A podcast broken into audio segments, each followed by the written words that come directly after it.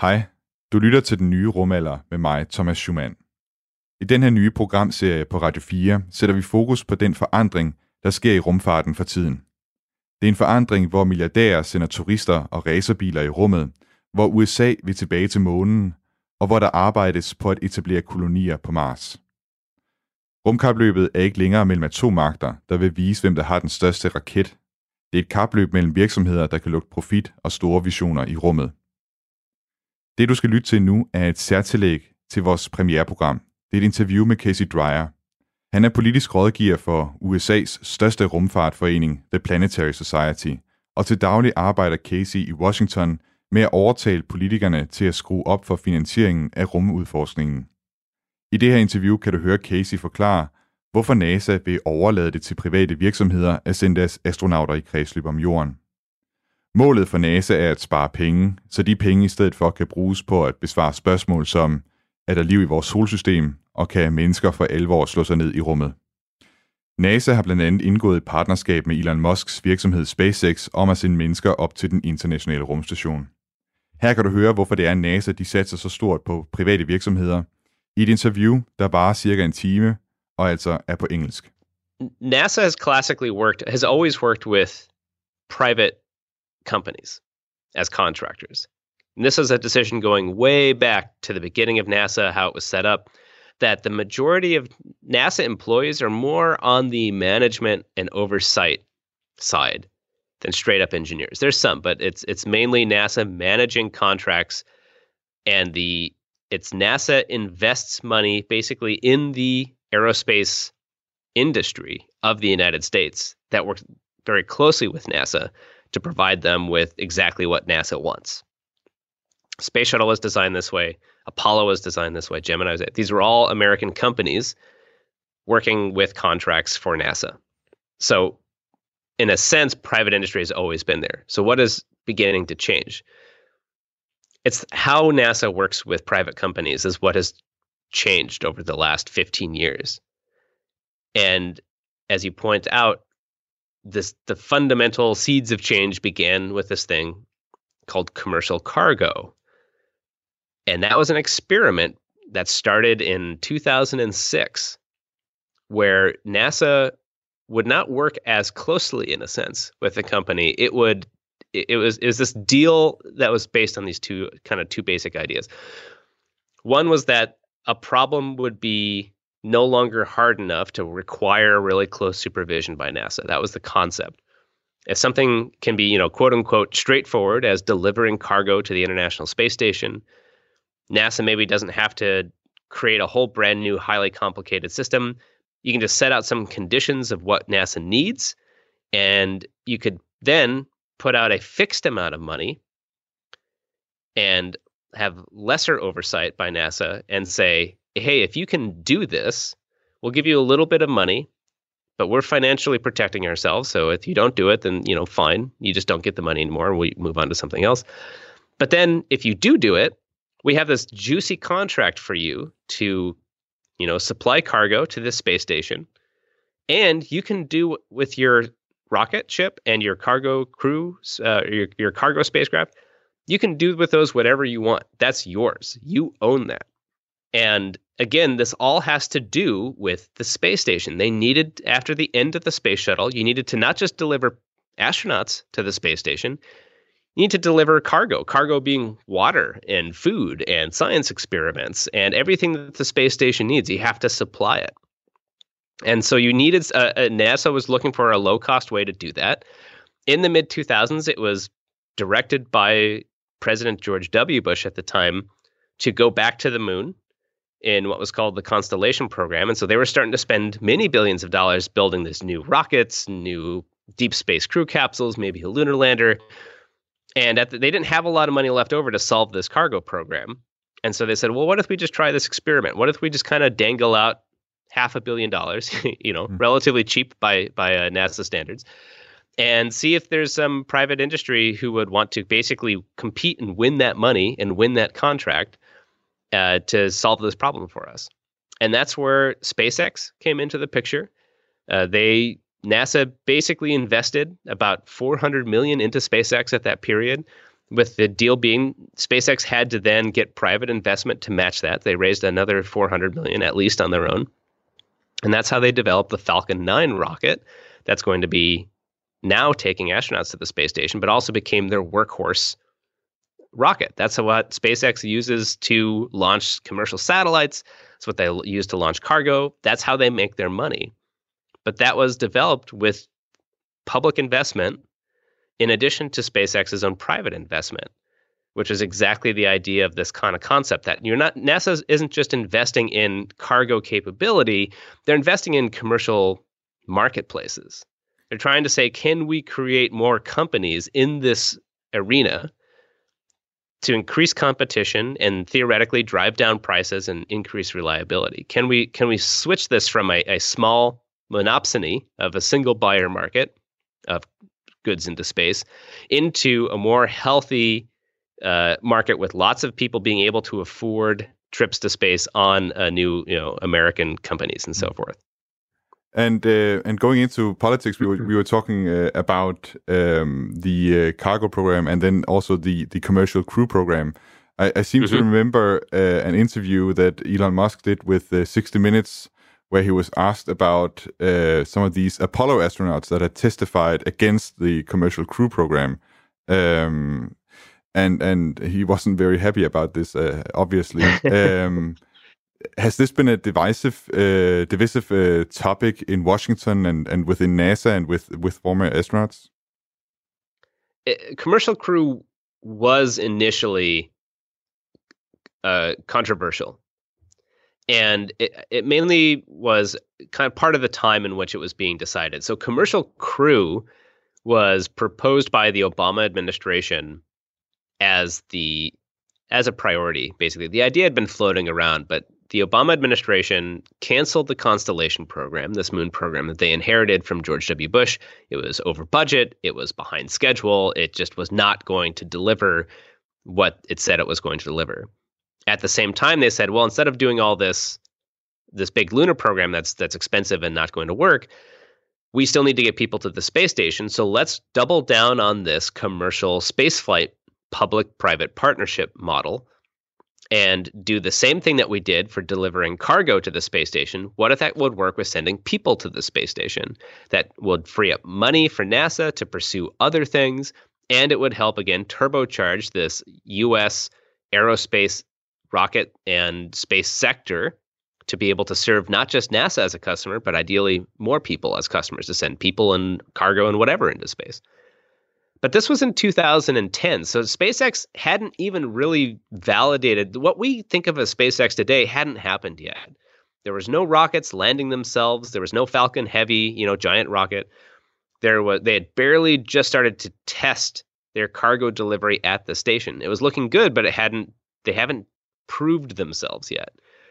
So this was a real risk politically to say to double down on this project and say, can companies like SpaceX, it wasn't just SpaceX, but can companies deliver safely? And again, when you look at astronauts come back and there's, you know, you see the shuttle disasters being a very psychologically important events within NASA institutional and, of course, astronaut like uh, history, where you do not lose the crew. And so the the idea of turning over astronaut safety to private companies working on fixed budgets for many people seemed to be at best a very risky proposition and at worst foolhardy and, and unnecessarily so. So there was a division between this and, you know, NASA had a certain way of doing things. That way of doing things took NASA to the moon, right? That way of doing things got us the space shuttle, which, you know, for all the policy flaws that we talked about, still flew one hundred thirty-five times. It was, you know, it lasted thirty years. It was a entrenched program that it did a lot of amazing things. And it was a difference of really like how, what's your risk that you're willing to take going forward? And that's, I think, the fundamental thing that we're seeing here. This was a gamble that NASA leadership took. And no one knew at the time if it would pay off.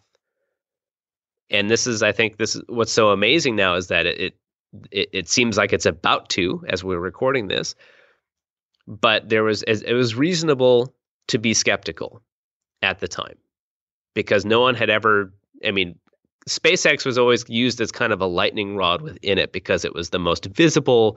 Elon Musk obviously is a outspoken, visible person uh, within this. And there was no new space rocket pro- companies that had really existed at that point that had been anywhere near as successful as SpaceX would be. So there was no historical analog to pull from to say, is this a reasonable idea? Or are we just throwing money at a charlatan who is saying he's going to do all this stuff but won't deliver? Mm. And so that was a lot of the controversy back in the period in, at the time. And then, of course, at the same time, the shuttle was ending. It had this double whammy of NASA. The shuttle was shutting down, so tens of thousands of people in all of those states that I mentioned, Texas, California, Florida, Alabama, were losing their jobs. The Constellation Program, the moon program that was supposed to carry NASA forward, was shut down. So people losing their jobs in those same places. And in the midst of the Great Recession, so economic uncertainty all around, and the very idea of going with these commercial companies that they're based, they tend to be based in like hip, you know, California, like in Los Angeles with SpaceX.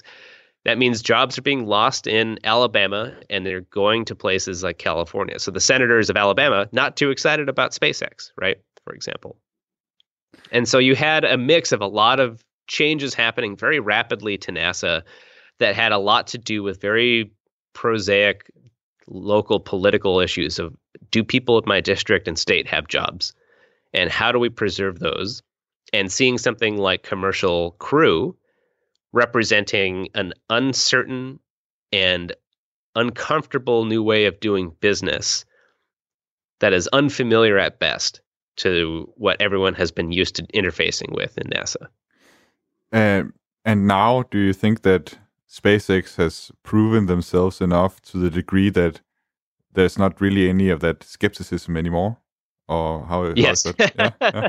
I, if anything, I think it's almost it maybe gone too far in the opposite direction where where people need to still remember there there are physical constraints of, of things that SpaceX needs to figure out. I mean, SpaceX, I, I'd say in the popular conception of SpaceX, they, they, they're like the super company that can that can never fail. But they do fail. That's actually one of the strengths of SpaceX is that they fail rapidly and they iterate and improve.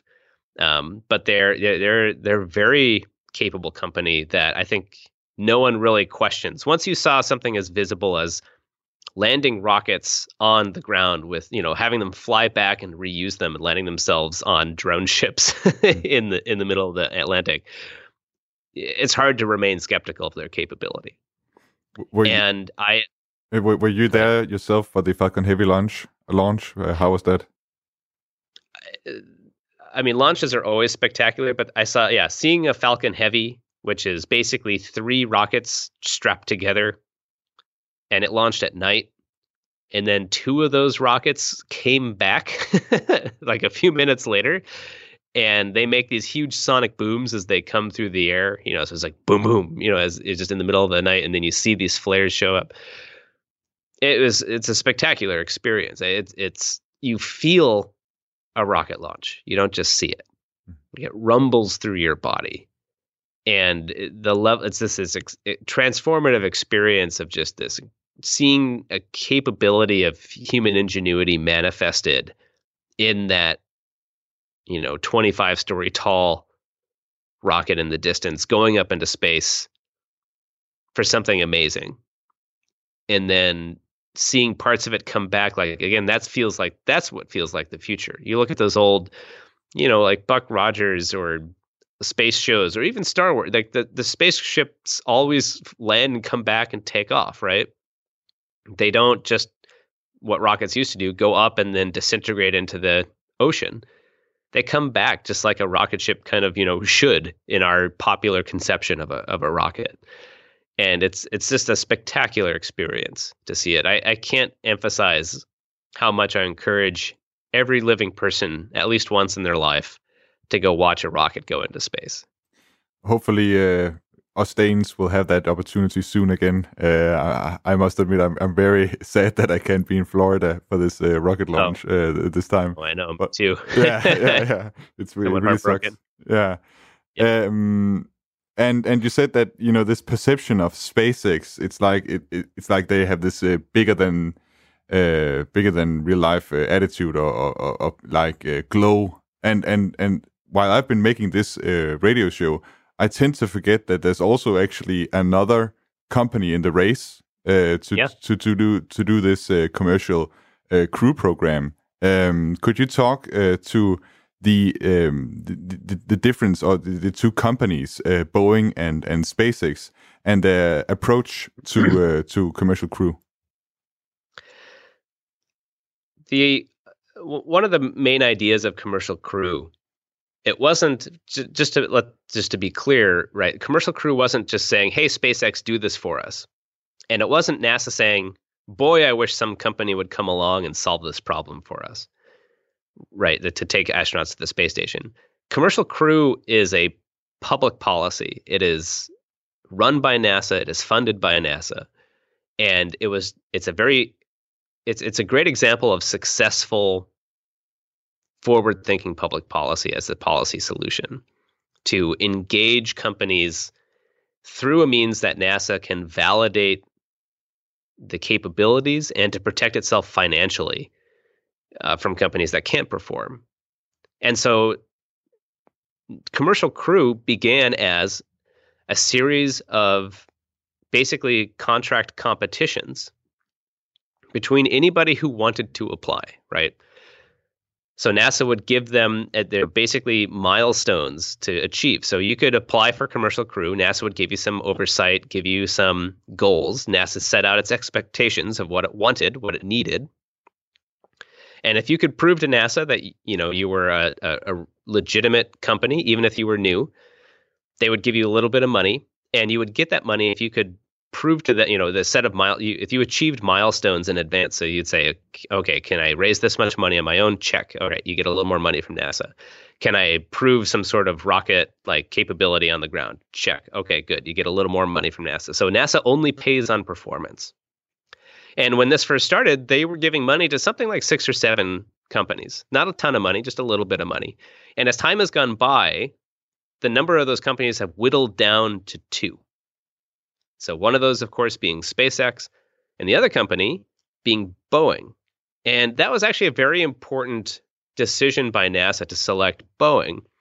Boeing, for those who aren't intimately familiar, beyond just making airplanes, they are the possibly the largest or one of the largest aerospace companies in the United States. And they classically have been the old school way of delivering hardware to both NASA and the Department of Defense. So uh, most of their contracts are with the Defense Department, making missiles, submarines, airplanes, so forth. For NASA, Boeing is the company that's making a, another rocket, the Space Launch System.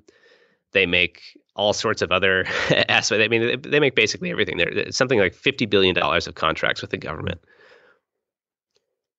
So Boeing coming in with this public-private partnership model where they would also compete on the same footing, have to demonstrate milestones, and get a fixed amount of money from NASA as opposed to getting paid whatever is needed to provide the solution, which is what the old kind of school contracting methods are, was a big statement to a lot of people in Congress that this is a serious program and there's a serious company entering into this. Again, back in the day when SpaceX wasn't taken as seriously.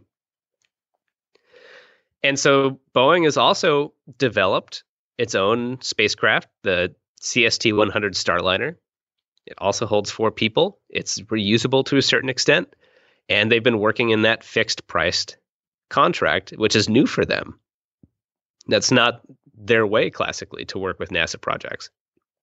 And they had a sorry, excuse me. Uh, I'll start from the top.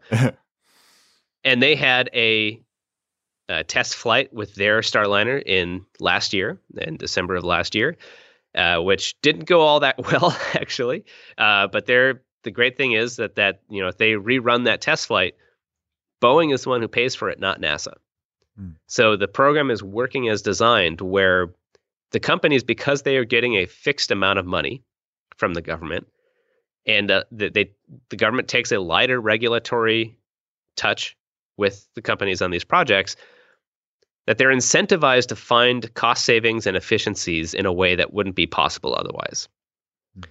And that is, again, the fundamental idea behind Commercial Crew, is that by giving a, you know, broad outlines, standing back, the government saves money, the companies are incentivized to find money, and that you have more than one company, they're competing against each other. So SpaceX and Boeing are in a competition to provide the service to NASA and to, you know, get the you know, public uh, congratulations for being the first or not to launch astronauts uh, on the system. And that helps keep costs down as well, right? It, it, uh, if you just choose one company in this comp- competition, you would have a problem where they could just charge NASA whatever they wanted because there would be no other alternative. So NASA fought very hard to maintain at least two, and they'd in the future like to bring on more companies to provide these services to ensure that there's competition, that NASA has both redundant access to the space station and ways to keep the costs down. So Boeing is uh, it's working through it, it. Few people would have predicted, I think, back in, when this first started, that the established aerospace company would be the one struggling mm-hmm. to keep up with SpaceX, which has been another kind of fascinating thing to watch in this.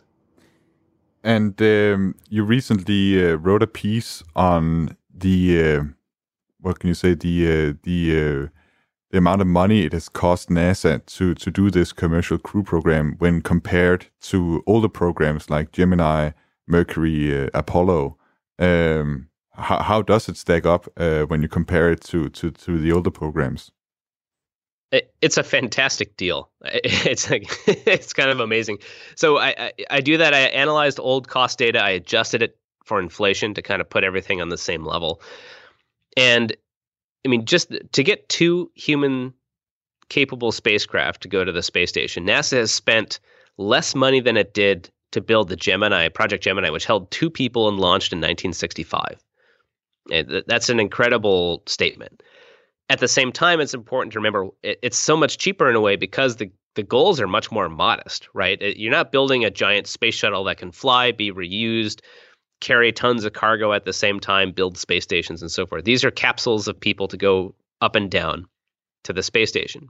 But at the same time, it's NASA is not, I'm not used to seeing single digit billions of dollars for human spaceflight projects, right? Yeah. I mean, that's that's the thing, that carrying that bubble of Earth with you costs a lot of money. You need the redundancy, you need the safety, the complexities of all the pro- air processing, waste management, everything you're dealing with on a human spaceflight uh, spacecraft. So NASA has put in about six billion dollars, give or take, for the entire effort over the last ten years. And at the same period, it's been building through an old-style contract, what's called the Orion crew vehicle, which is supposed to go out into deep space, out towards the moon. They've spent over almost twenty billion dollars on that, and it still hasn't flown at the same period for one spacecraft. So they're getting two spacecraft here for six billion dollars, um, and then Nat, both Boeing and SpaceX can take those capabilities and do whatever they want with them in addition to that. So you're seeing there's a Japanese billionaire who wants to fly on a SpaceX mission uh, around the moon using the Crew Dragon capsule that it just made through this process. SpaceX can sell them that capsule. SpaceX is working with Tom Cruise to maybe send him to the space station for a movie. All these kind of weird and interesting things open up when when the capability is not owned by government. It's owned by a company that can play and experiment and hopefully fail in a safe way, but fail in ways that that a public entity doesn't have the luxury of playing, uh, uh, doesn't have the luxury of of, of doing so. And, and the, the Orion program that has uh, run alongside with the Commercial Crew program, it, it's a it's a different kind of program uh, compared to, to the Commercial Crew program. It's a it's a different way that. That NASA, in, the, in that case, does business with uh, Lockheed Martin that is producing that uh, capsule, right? That's correct. It, it's it's what's called a cost-plus contract. It's the it's the classic method of working with contractors, where NASA pays the contractor for a very specific product. They own NASA takes ownership of the product when it's delivered, and if there's any problems, building it over the course of its uh, development, NASA pays the cost for that too.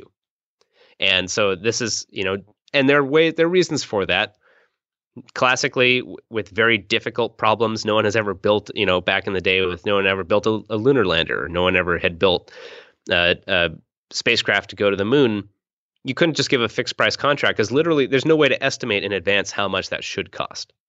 You know, you don't want to go around bankrupting companies, asking them to bear all this risk, building something that you don't even know if it's possible to build. So that's why the government has this type of contract, and they understand that these problems are very difficult. Commercial Crew was predicated upon the idea that sending humans to low Earth orbit is no longer this unknown, incredibly difficult problem. It's a known problem. And so you can give a fixed amount of money and let companies take a reasonable amount of risk, and you can get something out of that. Orion is predicated that it's a, not an easier problem to send people to the moon or around the moon in this case. And so therefore it needs this older contract. I think that's debatable at this point, and NASA's starting to experiment with different areas of these public-private partnerships beyond just sending people and cargo to orbit. But Orion is definitely the old school way of doing things, and not surprisingly has been a, a, a pretty expensive way to mm. do these. And yeah, just to sum up, so so under the Commercial Crew program, in case of problems arising, it would be the com- uh, companies themselves that would have to pay for those problems, right? Like what you said with the Starliner, having to do another flight. Yeah, NASA yeah. gives you a fixed amount of money, and if you blow it, that's on you. you you're you're there to figure it out.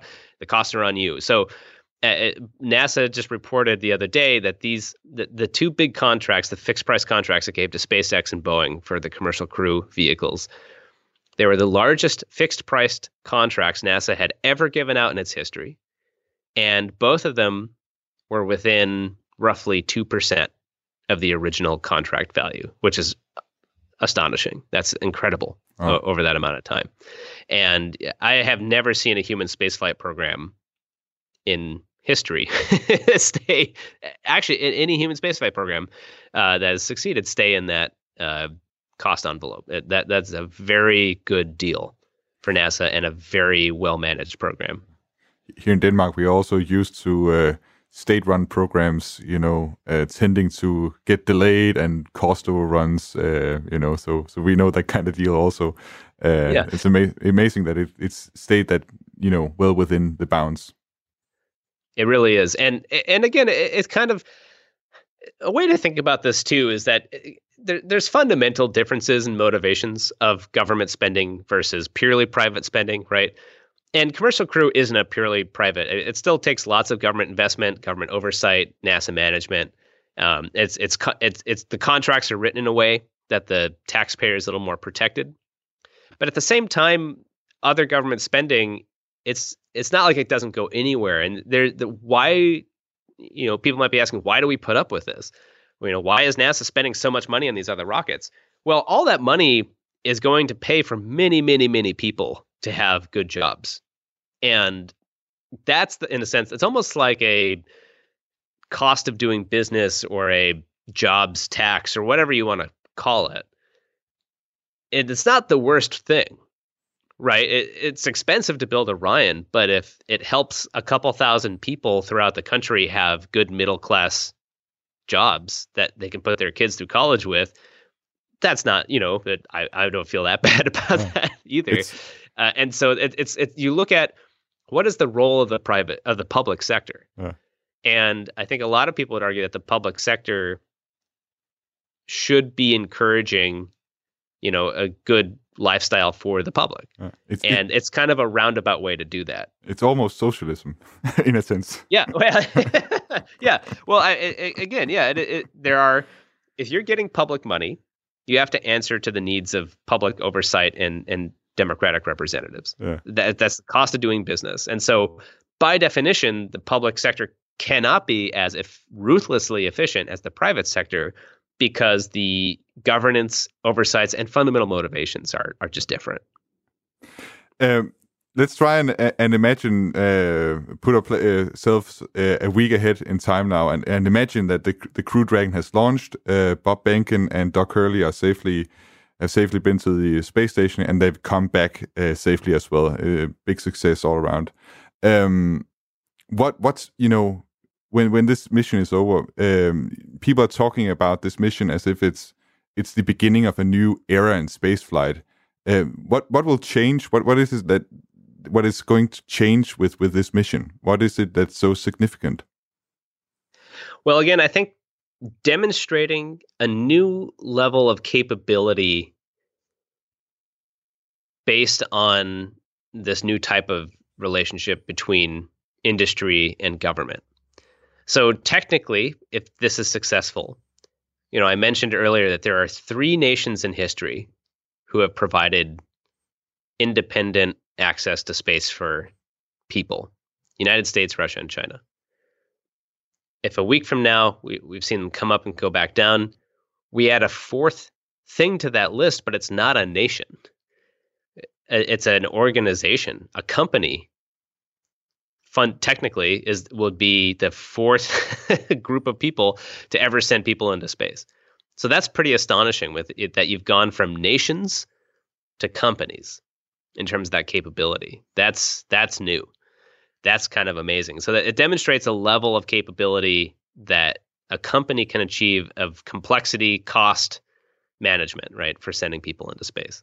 And in a way, ironically, I think it technically would somewhat undermine the idea that sending people into space is a big geopolitical statement if a company can now do it, right? It doesn't just require a nation, though, of course, this is a little more complicated. So mm. in that sense, I think that that statement is important, and it further adds to the luster of, of, of SpaceX, obviously, and, and the capability that that company brings. It adds credibility to its ambitions that, you know, it, it wants to land people, make uh, humanity a multi-planet species. It adds credibility to that. But actually, I would argue fundamentally, the shift has already happened. And and the the, the fundamental shift in terms of how NASA interacts with its partners to develop capabilities in space, that happened when they awarded these contracts back in twenty fourteen, and we're seeing the visible fruits of that now. And at the same time, I would caution people from reading too much into this, because it's still, what I think we really need to see out of this is, is two things. One is we need to see Boeing succeed or not, right? We need to see them, you know, how they move forward. So the other company in this situation. And we need to see that both Boeing and SpaceX can provide reliable service. Mm. And that is going to take a while, right? So you can pull off a, a test flight, but can you pull off fifty flights safely? And again, shuttle is a good comparison here. They, they did a first test of the shuttle in April of nineteen eighty-one. And years later, after the Challenger disaster, they understood the shuttle system more at that time. And they went back and they analyzed the conditions of that first launch of the space shuttle.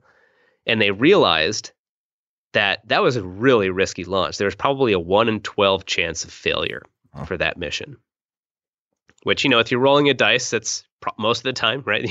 eleven out of twelve times, you'll you'll be fine.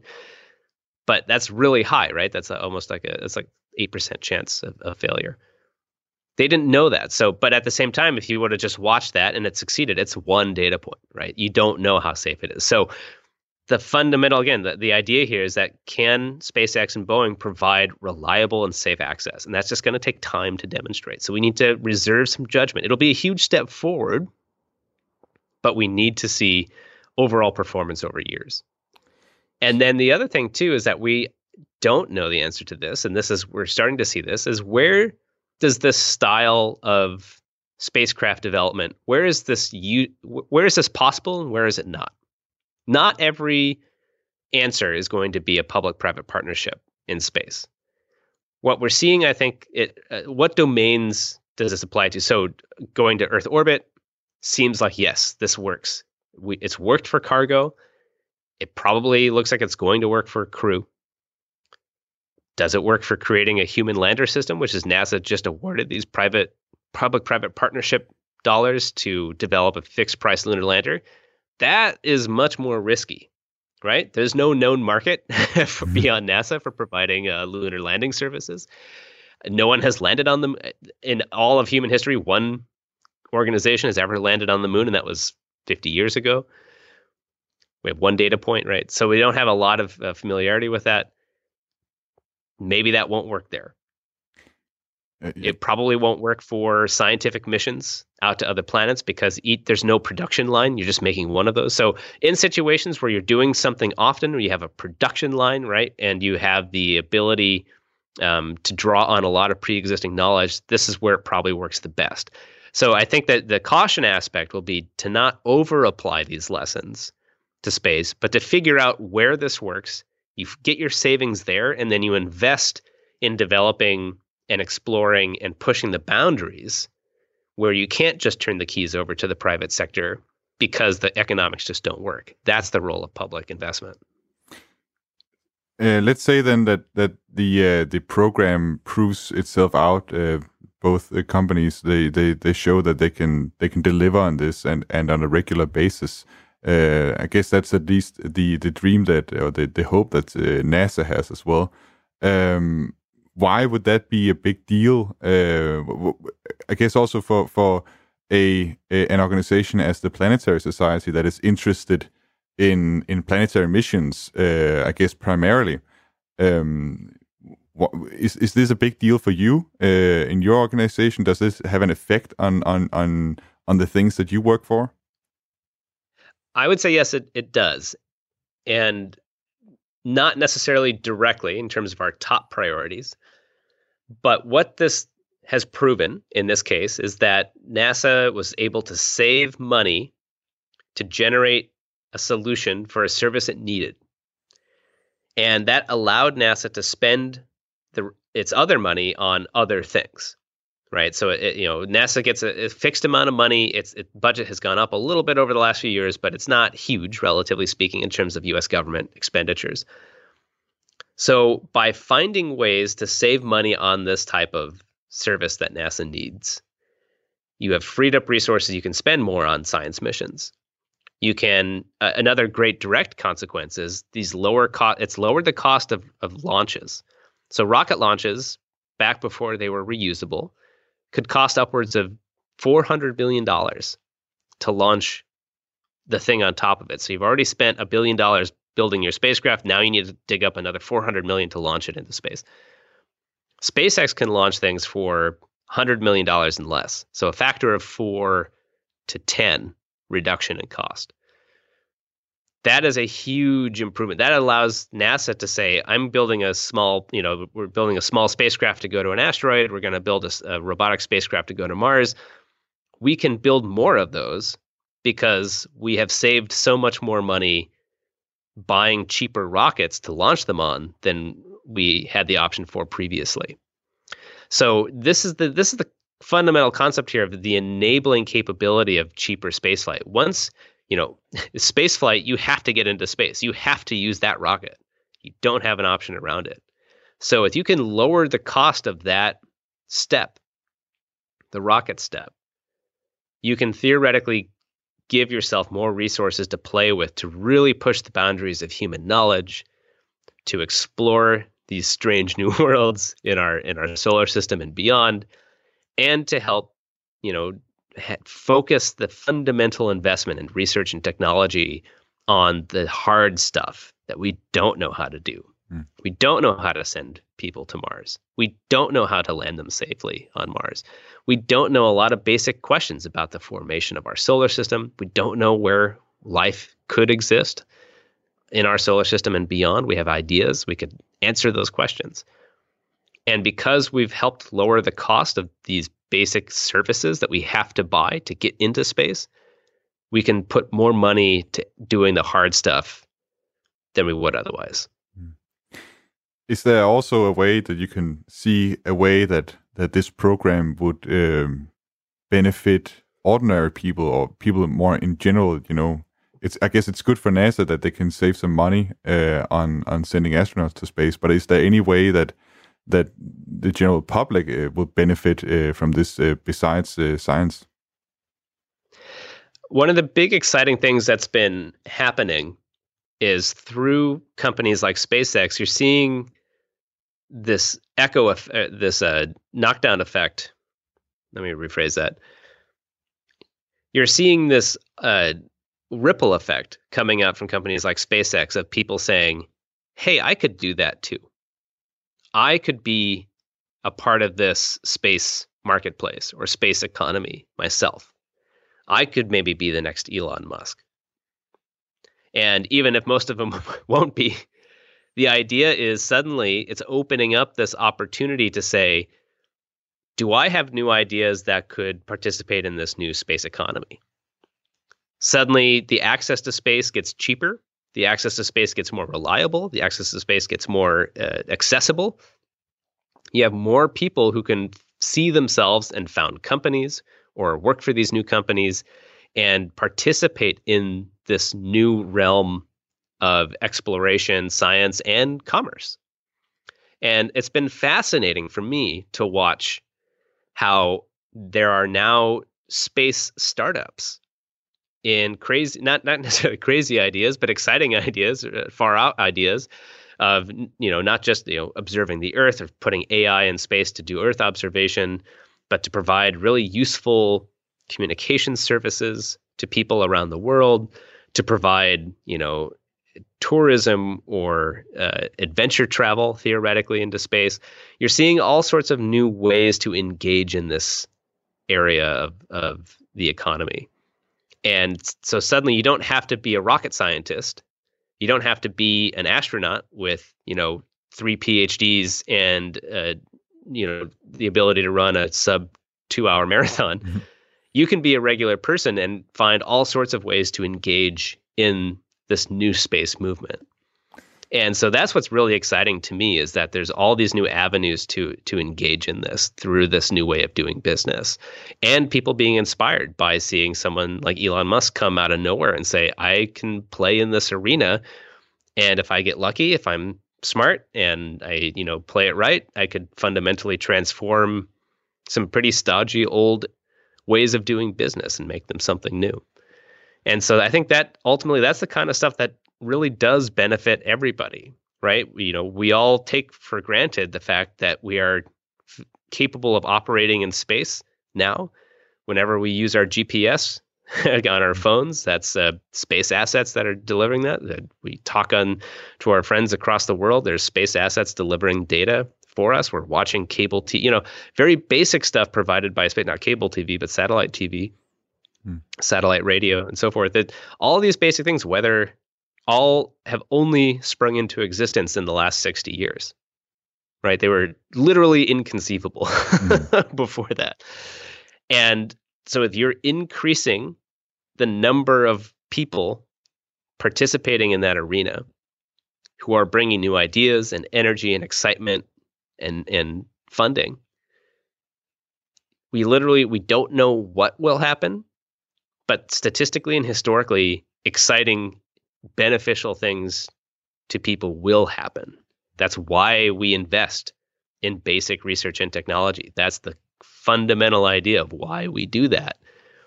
And that's going to be the fun thing to see happen. Mm. Uh, Jim Bridenstine, uh, the administrator of NASA, he's uh, he's had this quote that he's uh, gone around saying uh, with this uh, demo two launch that now will be the time that they uh, that uh, the U S again launches American astronauts on American ro- rockets from American soil, and and when I hear that, uh, sometimes I think, is there anything in it for for people in Denmark, um, for the Danes? How, how, you talked about ordinary people. Does that also, these things you talked about there, do they also extend to Denmark? They do, they do, and you'll have to forgive some of the Uh, rah rah flag waving stuff that we will see with this. It, that's goes back to that history of the the national capability, national pride uh, statements. But all the things I just said are true, and you're seeing, you know, companies, uh, countries like Luxembourg starting investing in uh, space ventures. You're seeing opportunities uh, throughout the, uh, Europe opening up in new space startups. E S A taking more of a practical approach, competing more strongly with companies like SpaceX themselves for launch uh, capabilities. And this ethos, again, of forming of There are opportunities for individuals to take advantage of the capability provided by companies like SpaceX through the lowered cost of launch. Uh, companies like Blue Origin, who we barely even talked about, who also lower the cost of launch. The number of avenues to participate in space is increasing for everyone around the world, and that includes folks in Denmark. That's great to hear. I must say, I actually rather enjoy uh, enjoy it when Jim Bridenstine says this. Um, I'm always, I'm always thinking about that song from the movie Team America. I find that uh, yes, I think that's great. Um, so uh, during our interview here, we've been talking, um, I think, about you know, you know the, the Apollo program. There was these dreams and visions about uh, a bright future in space, and also with the space shuttle, there were these dreams. Uh, about the future and, and the vision of people, uh, you know, really moving into space.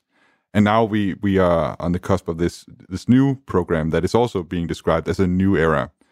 Do you think we are really closer to to realize those also those far out uh, uh, dreams and visions uh, with the launch of the, this rocket?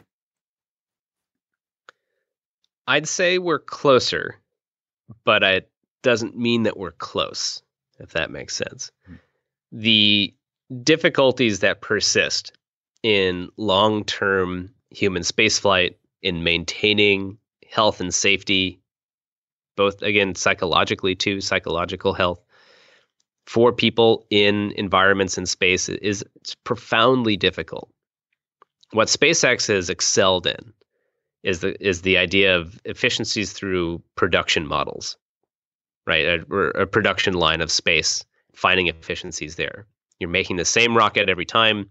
It's the Falcon nine, making the same engines for that rocket. You're going to make a bunch of these Dragon crew capsules. They're all roughly the same. But with you're making these one-off, you're making a uh, some sort of lunar colony or lunar uh, establishment. That's you know you're not making you're making one of those, and then how do you live on that? What governance structure do you have? How do you, you know, work out, or how do you have social interactions? What kinds of freedoms do you have in an environment where one person could inadvertently kill everybody by punching a hole in the wall? You know, we, we look now with the coronavirus, and we're all kind of stuck at home, and a lot of people are going a little nuts just being at home. Imagine being stuck inside of a tin can on the moon, where if you go outside, you die, right? There's there's lots of fundamental problems that need to be figured out in terms of how do we extend human existence into space on a more permanent basis, but do so in a way that's not miserable. And those are hard. Those problems you can't solve through an efficient production line. Mm.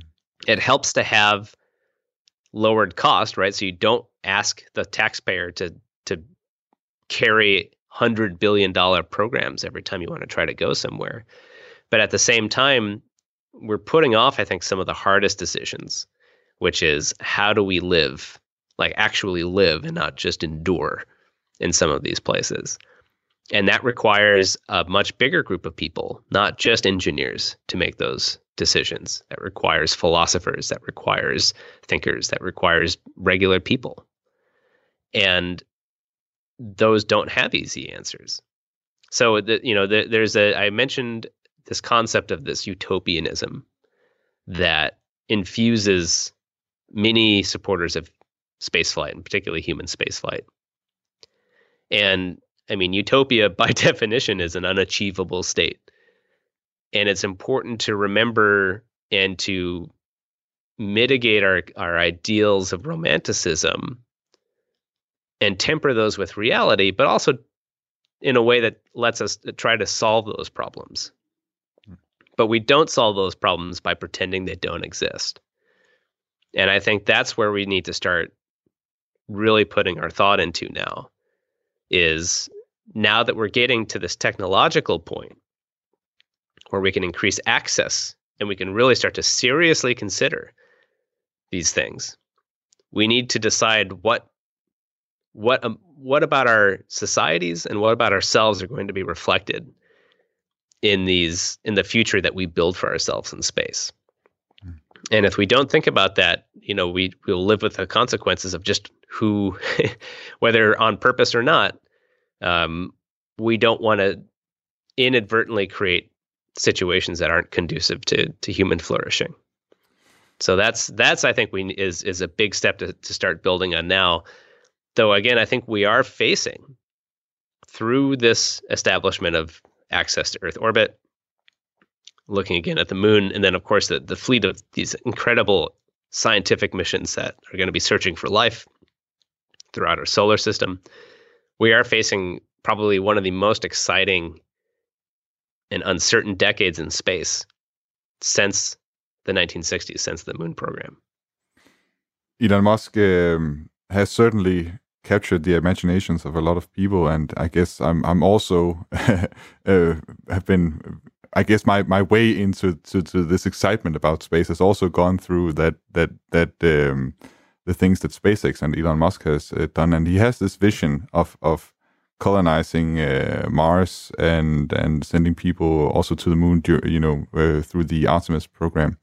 Um, and and he has he has always such a, a a tight timeline. It seems very unrealistic a lot of times when when you hear the the, the timelines that he has. Um, do you think in, in any way that we will be near, you know, the, the sort of visions that he has for, for people uh, being on Mars in ten years or twenty years? Or do you think that is, that is rather unrealistic? twenty years would still be unrealistic, but less so. If he can keep up the pace in twenty years, maybe you might see people make the attempt. It's not fun. It's, in this business in space, it's not fun to be the, you know, it's it's more fun to to say yes, right? Absolutely, you can do it. Um, and you don't want, no one wants to be the the curmudgeon who says like, no, no one can do it. But at the same time, for a lot of the reasons I just stated, it's easy to create a production line for rockets, right? Rockets are in fact the easy part of this problem. The hard part is, you know, life support. How do you sustain closed loop life support for a spacecraft going to Mars for six months to a year? No one has ever done that. Even on the space station, they repair half, more than half the time of astronauts on the space station are just spent fixing stuff. They, they through cargo resupply, they send up new components all the time. Batteries die, components break, they need to be replaced. How do you do that when you can't send them from the Earth all the time?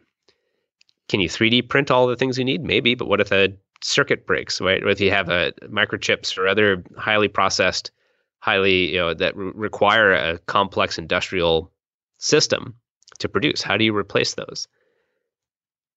How do you keep people alive for that amount of time in low gravity? We don't know the answer to these questions. Those are the hard things. Um, we haven't seen SpaceX tackle those yet. And so even if they make a, a large spaceship or a large rocket, you need to figure out how to sustain human life in that context. And that's where the hard stuff comes in. So twenty years, maybe at this pace, maybe. Mm. Um, but it's it's a stretch. There's a, this is where we should never sh- shy away from how hard space really is. Again, it's that space. It, it's always trying to kill you. It's merciless in its attempt to kill you. Yeah. And it is, space doesn't throw us, it, it, we don't get anything. Space does not help us out at all. It's always harder than you think. And Mars in particular has many a dead spacecraft are on Mars. Uh, it has claimed its share of, of robotic victims through the course of human uh, scientific exploration. And that is, you know, a very difficult environment to sustain in, through a lot of mundane and boring reasons. Um, so it's, I I want to see him try. I'll put it that way. I want, I, we don't make progress without trying, but that also, we should always temper our expectations with the enormity of the problem that is presented to us. It doesn't mean we shouldn't try. It just means we shouldn't, if if it doesn't happen in ten years, don't be upset. Mm. it's It's a tough problem. Du har lyttet til et interview med Casey Dreyer, der altså er politisk rådgiver for den største rumfartforening i U S A, The Planetary Society. Mit navn er Thomas Schumann, og jeg håber, du har lyst til at følge med i vores nye programserie her på Radio fire, den nye rumalder, som altså kommer til at kigge på, hvad det er for forandringer, der sker i rumfarten for tiden, hvor altså private virksomheder ser ud til at komme til at spille en meget større rolle i fremtiden. Næste program i serien det bliver sendt søndag den syvende juni klokken ti minutter over tolv om middagen. Indtil vi lyttes ved igen, så vil jeg bare ønske dig en god uge og ad astra.